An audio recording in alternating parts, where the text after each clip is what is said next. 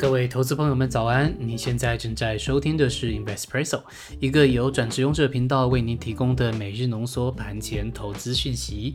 在这个讯息爆炸的年代，让我们每天早上陪您用一杯咖啡的时间，浓缩今天进场之前您需要知道的要闻。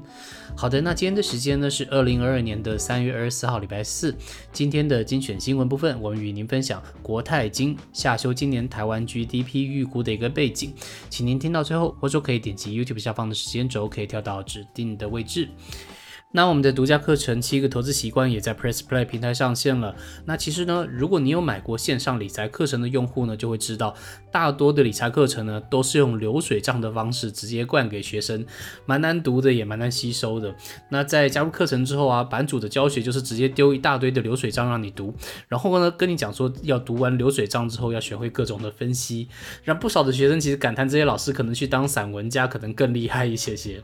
那其实跟大多的课程不同，我们非常反对用流水账的方式教学，我们会强迫我们自己精简化表达方式，用专业报告的方式把所有的精华呈现给您。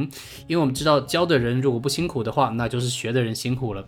那欢迎您到 Press Play 平台上面搜寻七个投资习惯，或是点击描述栏的链接来做参考。好的，那先跟你报告一下台股的行情。那台股昨天呢开高走高，电子金融股呢就基本上是回神了哦，直接扛起了多头大旗，带领大盘呢一度站上了一万七千七百元的关卡。那包含 MCU、ABF 还有千金股啊，都是变成了多头的指标。上市柜的成交值呢就比昨天还多了，它是放大到三千六百亿元以上。那我们观察一下三大法人的资金变动，可以看到那外资呢好像又回来买了。他买超的是一百一十二亿元，那投信呢也是继续的买超两点三六亿元，是连三十六连买。那自营商的部分呢是买超三十五亿元，三大法人合计买超的是一百五十亿元。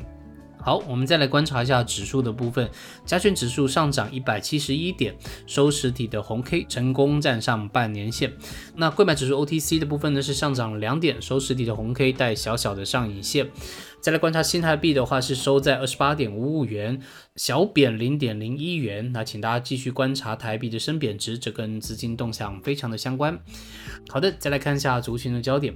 那昨天强势的前三名包含有金融、贸易、百货以及纺织纤维。那弱势的前三名呢，包含有化学、生技、水泥以及塑胶。好，我们观察一下成交比重。那最大的依然是电子百分之五十六，再来是航运百分之九，再来第三个是化学生计百分之八。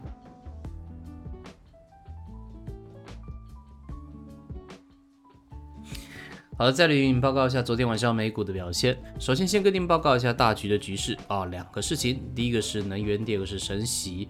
先跟您报告一下能源。俄罗斯总统普京礼拜三要求不友好的国家要以卢布来去支付俄国的天然气。那这个卢布最近是越来越不值钱，所以说这么操作呢，可能也是想要救一下它的汇率，或者是说给这个不友好的国家一些颜色瞧瞧。那这个呢，直接让能源冲突直接升级了。那同时呢，俄罗斯能源副部长也发表声明指出，这个里海的这个油管呢，因为风暴破坏输油设施，可能最多需要两个月的修理期才会把。这个东西修好，这个呢会直接让石油的输出减少啊？为什么呢？因为里海油管的输油量基本上高达每天一百万桶。那主要呢是将中亚地区生产的石油到黑海来输出。那因为西方国家的制裁，会让这个修复工作更难完成。那那估计呢会让这个输油量减少三分之二。那俄国最近狂放消息的主要原因，可能是因为这两天拜登前往欧洲来去开会，所以说双方现在也在做一些压力的放话测试。那所以说大家还是要把手脚跟眼光放再敏锐一些，留意一下市场会不会随时会转为消息面在做主导。好，这个是能源。另外看一下升息的部分，联准会主席的鲍尔呢，礼拜一强烈暗示五月的利率会议很有可能升息两码啊，两码什么概念呢？这个幅度呢是这个月刚刚升息完，差不多是一码，好，这是一倍左右。那接着呢，很多的联准会官员也加入附和的行列，所以说这个基本上引起了投资人们的关注。好的，在这样的一个情势之下呢，我们看一下指数的部分，道琼工业指数是下跌四百四十九点，哦，下跌蛮多的哦。这个是收实体的黑 K，而且没有带下影线哦，没有带下影线哦。那目前是跌破了五日的均线。再来看一下纳斯达克指数是下跌一百八十六点，收黑 K 带上影线。费城半导体呢是下跌八十五点，收实体的黑 K 带上影线。那布兰特原油指数呢目前站上一百二十一元哦，看来涨势再起，是涨不少的哦。对比昨天是涨了六块钱，请投资人们继续关注原油的动向。好，再看一下族群的部分。那昨天强势的族群包含有农业、教育以及石油、天然气；弱势族群呢，包含房屋建筑、制造业的服装配饰以及医学诊断研究。